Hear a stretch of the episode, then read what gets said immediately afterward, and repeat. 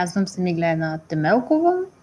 През 2007 година съм защитила докторска дисертация в областта на оптимизацията на производствени системи, които се намират в процес на преструктуриране. През 2010 година станах доцент на така наречената Висша атестационна комисия, т.е. по стария закон – през 2017 година, ако не ме лъжи паметта, станах професор вече по новия закон на Висшето училище по телекомуникации и пощи. Занимавам се основно с.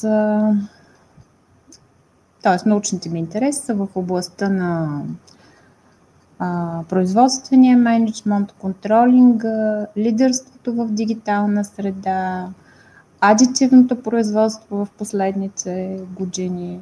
Общо взето, най-грубо казано, в областта на общото инженерство, ако мога така да го нарека, защото професионалното направление, в което съм хабилитирана като доцент е 5-13 общо инженерство. Какво е да си а, ректор? Какви са функциите на ректора като управляващ научна организация, научно-образователна организация. За хора, които не, дори не са запознати, дори да са били студенти. Да, всъщност погледа, от който гледаш една образователна институция, образователно-научна институция, зависи от нивото, на което се намираш. За един преподавател организационно-структурното единство на едно висше училище изглежда по един начин, за студентите то изглежда по друг начин. Разбира се, от позицията на ректор това изглежда съвсем различно. Хубавото при мен е, че всъщност съм тръгнала отдолу нагоре, т.е. от най-низкото стъпало в научната иерархия, от докторант, който е бил държавна поръчка с ангажимента да преподава, през асистент, главен асистент, доцент до професор, т.е. преминала съм и то не за кратко време, а с а, така, престой на съответната академична позиция години наред и познавам системата, смея да кажа, в последните 20 и няколко години доста добре. Но се връщам на въпроса ви какво означава да си ректор – ректор е огромна отговорност, поради факта, че носиш отговорност не само за качеството на образователния процес в съответното висше училище, но и за качеството на научната продукция, но и за менеджмента на това висше училище и неговото позициониране вече не само в българското, но и в общоевропейското образователно пространство.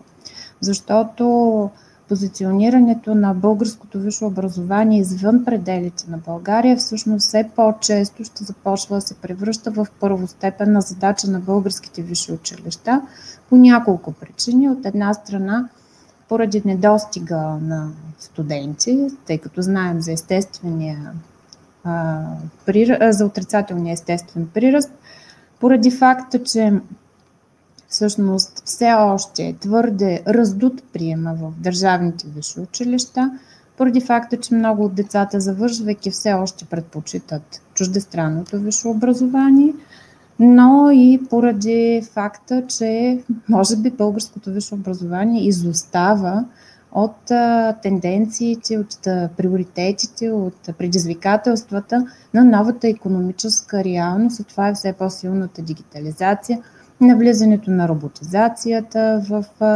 ежедневието на хората, смесването на различни производствени технологии и достигането до така наречените смарт фабрики, ако щете. Всичко това изисква предоставянето на образователния пазар на един интегриран, хибриден образователен продукт – Нещо, за което не само нашите висши училища не са готови, но и нашето законодателство, за съжаление, не е готово. И тук отварям, мога да кажа, един така национален законодателен проблем, защото ние сме първото висше училище, което инициира създаването на така наречените хибридни специалности. Заедно с медицинските университети в цялата страна, т.е. с всички медицински университети, подписахме споразумение и сме в много висока степен на готовност за предоставянето на пазара на нов, три нови образователни продукта, интегриращи знания, фундаментални знания от общата медицина с инженерни науки. Това ще бъдат инженери, които ще обслужват технологиите, апаратурата, техниката, която е потребна на медиците в тяхната ежедневна работа. Изключителна празнина на българския пазар, трудов на такива специалисти, изключителна празнина и на българския образователен пазар от такива специалисти.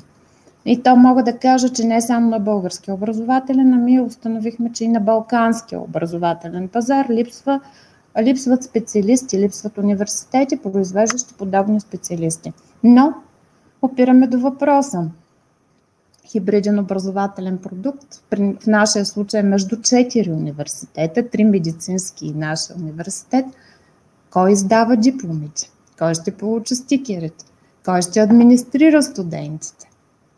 Би било редно законодателя, и тук използвам това, че все пак предстои предизборна кампания и хвърлям така за размисъл на политическите играчи, ако мога така да се изразя, а, идея за размисъл по отношение на промяна в законодателството, защото българския образователен продукт изостава от европейските си конкурентни продукти, именно поради празнина в законодателството и невъзможност адекватно да отговорим на новите економически реалности и потребности на обществото.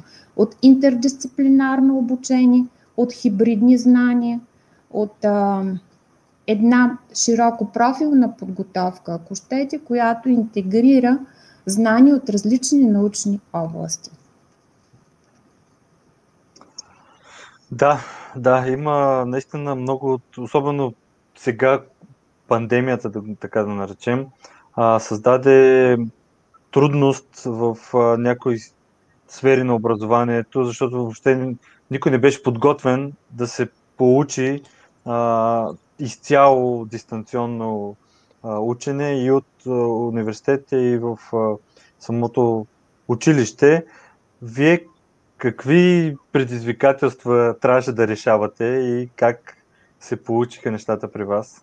Ами всъщност опираме тук отново до една друга отговорност на ректора, неговите организационни способности, защото смея да кажа, че 13 март 2020 година за мен беше преломен ден, тъй като в първите часове наистина мислех, че живея в някакъв научно-фантастичен филм. Никога не съм се представила, че мога да попадна в подобна реалност но пък от друга страна това наложи много бърза мобилизация на преподавателските ресурси.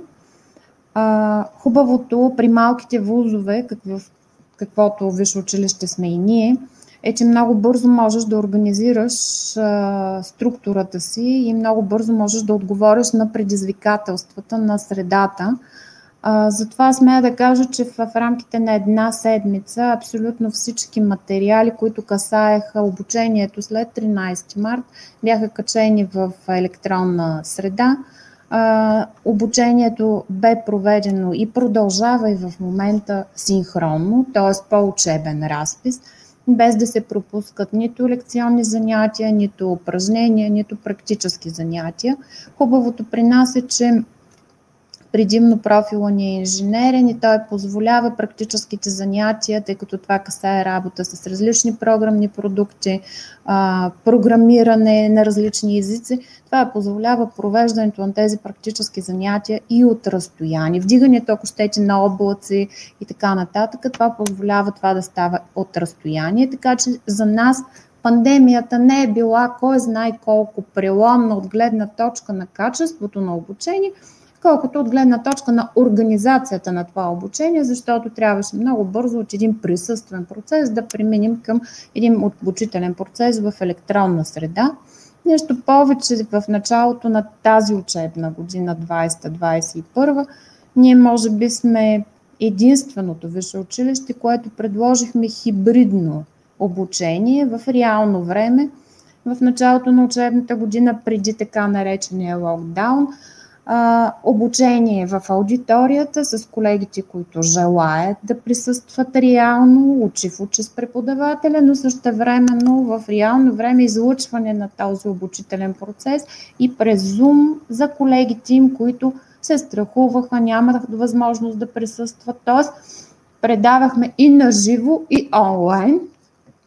Така смятаме и да възстановим при отваряне на обстановката и бих казала разведряване на ситуацията, смятаме да продължим, защото установихме, че това хибридно преподаване а, реално в зала с предаване just in time в реално време е много добро и дава така един по-голям избор на студентите и онези, които се притесняват за себе си или за близките си да не пренесат зараза.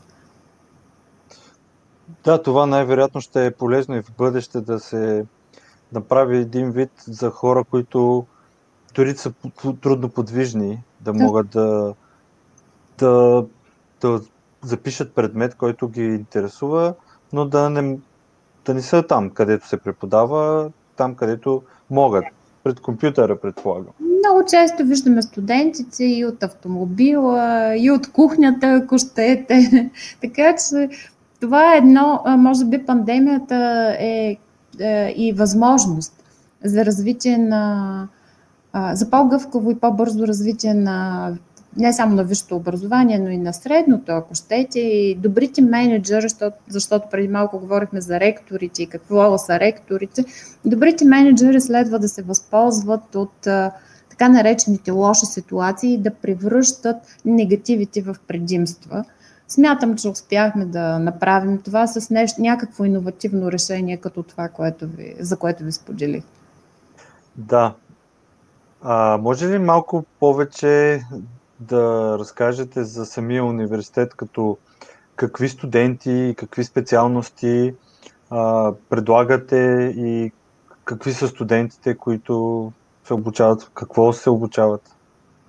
Всъщност университета Висшето училище по телекомуникации и почти е създадено през 1881 година с указ на княз Александър Батенберг, като първото държавно телеграфо-почтенско училище. Днес можем със смелост да твърдим, че сме първия специализиран държавен вуз и тази година ще навършим, т.е. вече сме влезли в своята 140-та годишнина. Тоест тази година наистина е под а, така мотото на тези 140 години традиция, минало, ако щете. А, в времето Висшето училище е имало различна организационна структура. Минало е през институт, през колеж, до преобразуването му през 2015 година до Висше училище. Днес то обучава основно в две професионални направления комуникационна и компютърна техника и администрация и управление, като безспорно по-силното направление са комуникациите и компютърните информационните технологии. Основните ни специалности са в областта на телекомуникациите, в областта на информационните технологии и киберсигурността. Смея да кажа, че имаме може би единствената в страната бакалавърска програма по киберсигурност на високите технологии, в която се включват активно специалисти от ГДБОП. Ментори и лектори са ни и Явор Колев, и Светлина Лазаров. Тоест, нашите студенти учат и попиват знания от извора, ако мога така да се изразя. Нещо повече, като правоприемник на колеж, който всъщност е бил с акцент върху практическото обучение, ние запазихме дори като висше училище много силна ориентация към практическите занятия и търсим баланса между теорията и практиката. Днес при нас, стига да не прозвучи, разбира се, като реклама, в реалния обучителен процес присъстват и влизат ментори или лектори, ако мога така да ги нарека, от едни от най-големите IT и телекомуникационни компании, за да могат студентите първо да научат какво е се изисква от пазара на труда като реални компетенции, знания и умения, а от друга страна и самите работодатели или представители на тези големи фирми и корпорации да видят какво е нивото на самите студенти, върху какво трябва да акцентират в реалния обучителен процес и в реалните практики. И ако не е като реклама, мога да спомена и някои от фирмите, примерно А1 присъстват със свои ментори в обучителния ни процес, то в реалния обучителен процес, DXC, HP, IBM, да не пропусна някой, Хилстон, най-вероятно пропускам някой в момента, но за тези се сещам на примависта. Да, лидерите в тези си области. Да, които... точно така. Опитваме се да привлечем и сме привлекли точно гигантите, които оперират на пазара и които изпитват все по-голям глад от кадри в интерес на истината. А чужди студенти имате ли от чужбина? Да, имаме. А, на първо място това са по така нареченото постановление от Сърбия, Македония, а, както и в последните години забелязваме така отваряне на пазара за нашето висше училище към Турция. Интерес имаме и от турски студенти и така имаме вече записани такива, т.е. турски граждани, да. записани за следване при нас, така че стремежа ни е да, да се отворим колкото може повече към европейския образователен пазар. Да, хубаво е да българските университети да бъдат в картата на, на света и на Европа, защото, както в началото и казахте, вече благодарение на дигитализацията и всичко онлайн, вече не е само в България или само в Германия или Англия, ами всички сме обзето на едно и също място и това е глобализацията. Какво ще кажете на българските студенти, които се чудят, по-скоро кандидат студенти, които се чудят а, дали да учат в България или чужбина? Ми, какво да им кажа? Избора всъщност е техен. А, този избор обаче трябва да бъде много прагматичен. Какво означава да си прагматичен? Те, младите хора в момента са и много прагматични, но това означава да прецениш дали ресурса, който ще инвестираш в това обучение, ще оправдае, ще, ще се оправдае и ще получиш възвръщаемост. Защото смея да кажа, че българското висше образование не е по-лошо от чуждестранното или от така нареченото чужбинско. А, защо не е по-лошо? Защото качеството на обучителния процес а, и при нас, и при тях е близко. Още повече същите тези, както ви казах, корпоративни гиганти – присъстват в реалното обучение на нашето висше училище, така както примерно съм го виждала преди 10 години, когато съм ходила на специализации в Германия и ми беше чудно как БМВ присъства реално в обучението на студентите, там където съм била на специализация. Днес това е реалност при нас, така че смятам, че българското висше образование е много конкурентно на, европейско, на останалите европейски образователни дестинации, ако мога така да се изразя, и че качеството на обучението ни е, може би, дори една идея по-добро, защото ще получиш образование на собствения си, народния си език. Няма да имаш образова... езиковата бариера при общуването, при полагането на изпитите, при възприемането на знанията – а от друга страна над преварата на работодателите за добри студенти вече се случва реално при нас, така както съм го виждала също преди години в западните университети. Така че мисля, че България като образователна дестинация може много силно да присъства в европейското образователно пространство. Още повече един факт ще споделя с вас – ние сме единственото държавно специализирано висше училище, което е член на Еораша. Това е организацията, която една от четирите организации, които формира европейската политика в областта на висшето образование, което е едно своеобразно признание, че ние всъщност предоставяме едно много качествено обучение, равносилно, равнозначно на европейските си събратя, специализираните висши училища. В тази връзка обаче, тук отварям още една скоба – тук липсва адекватната държавна политика на превръщането на българското висше образование в достатъчно привлекателно, достатъчно разпознаваемо на европейския образователен пазар.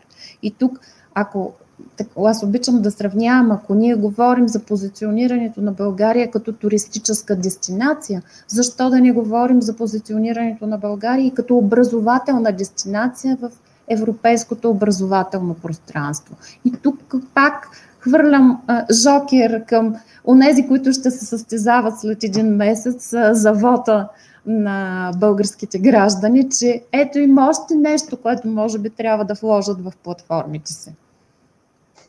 Абсолютно съм съгласен, защото а, България има какво да предложи, имаме немалко университети, наистина имаме а, и бизнес, който търси кадрите тук, а, вече виждам и а, не само а, студенти от чужбина, но и дори млади учени. Това не е нещо толкова ново последните няколко години, които идват в България от западни държави. Тоест, ние, ние сме не, не лошо, ами даже доста добро място за правене на наука, за взимане на образование а аз бих пък а, споделил и добавил моя си опит. Хубаво е да завършиш България. Аз съм завършил Софийски университет, mm-hmm. но по, по време на образованието си имах възможност да пътувам и по проекти. А, има много специализации, които могат да се правят, много проекти, като а, те сега програмите малко се промениха с имената си, но Erasmus Plus, а, много може да се възползва и, и студенти, и бакалаври, и а, магистри, и докторанти, и всеки, който иска да реално да подобри собственото си образование, може да го да направи бакалавър в България, но пък да има специализация и еразъм навсякъде. Мисля, че това дори е много по-добро, защото така имаш много повече опит. Точно така, да. Светът е отворен. А обмена на студенти и преподаватели по различни програми на Европейския съюз също е отворен. Работата по проекти също позволява своеобразни партньорства и размяна на преподаватели и студенти. Така че кръгозора е изключително широк, стига на студента да му се учи, а на преподавателя да желая да надгражда себе си, защото и при студентите, и при преподавателите процесът учене през целия живот следва да бъде застъпен в еднаква степен, може би. Даже при преподавателя малко повече. Еми да, за да вкара постоянно ново знание. Точно, точно. Да. Благодаря за разговора. Надявам се да сме показали на повече хора, че в България си струва да се инвестира в образование и тук да се прави самото а, израстване на всеки човек. Да, така е. В смисъл, че много зависи от мирогледа, но в крайна сметка една от отговорностите и на българските висши училища и на Министерството, ако щете, и на българските медии е да формират а, тази нагласа на обществото, че българското образование не е никак по-лошо от това, което е в чужбина.